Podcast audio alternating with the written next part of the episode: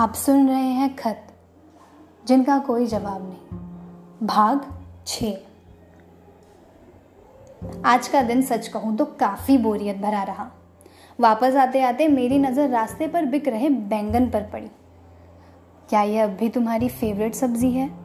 मुझे याद है कैसे तुम हफ़्ते में कम से कम दो बार बैंगन का भरता बनाती थी।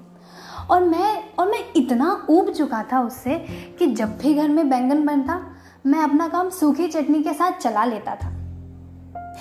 और आज देखो, खुद ही एक बार बैंगन ले आया हूँ।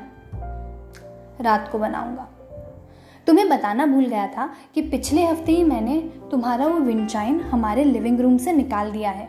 लेकिन वो बालकोनी वाला विंडचाइन अभी भी वहीं है। ये विंड चाइम हमने तब लिया था जब तुम्हारी दोस्त वृंदा की शादी की शॉपिंग के लिए गए थे। और तुम्हारी नज़र इस पे पड़ गई। जब मैंने लेने से मना किया तो तुमने ये कहकर मेरी बात ही काट दी कि मैं नहीं रहूँगी, तब ये विंड चाइम तुम्हें मेरी याद दिलाएगा। मैंने तुरंत तुमसे पूछा भी क्या रे तुम कहाँ जाने वाली हो?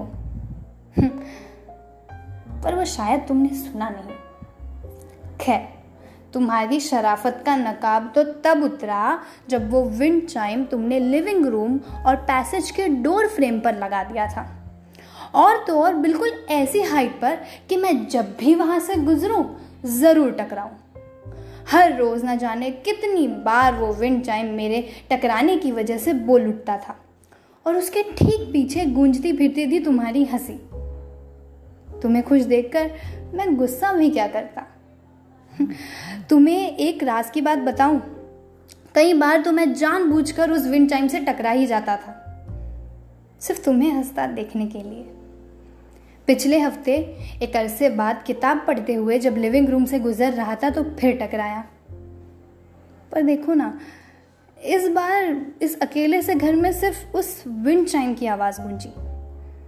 खालीपन का एहसास तो मुझे तब हुआ जब इसकी आवाज़ के साथ तुम्हारी हँसी कानों पर पड़ी ही नहीं।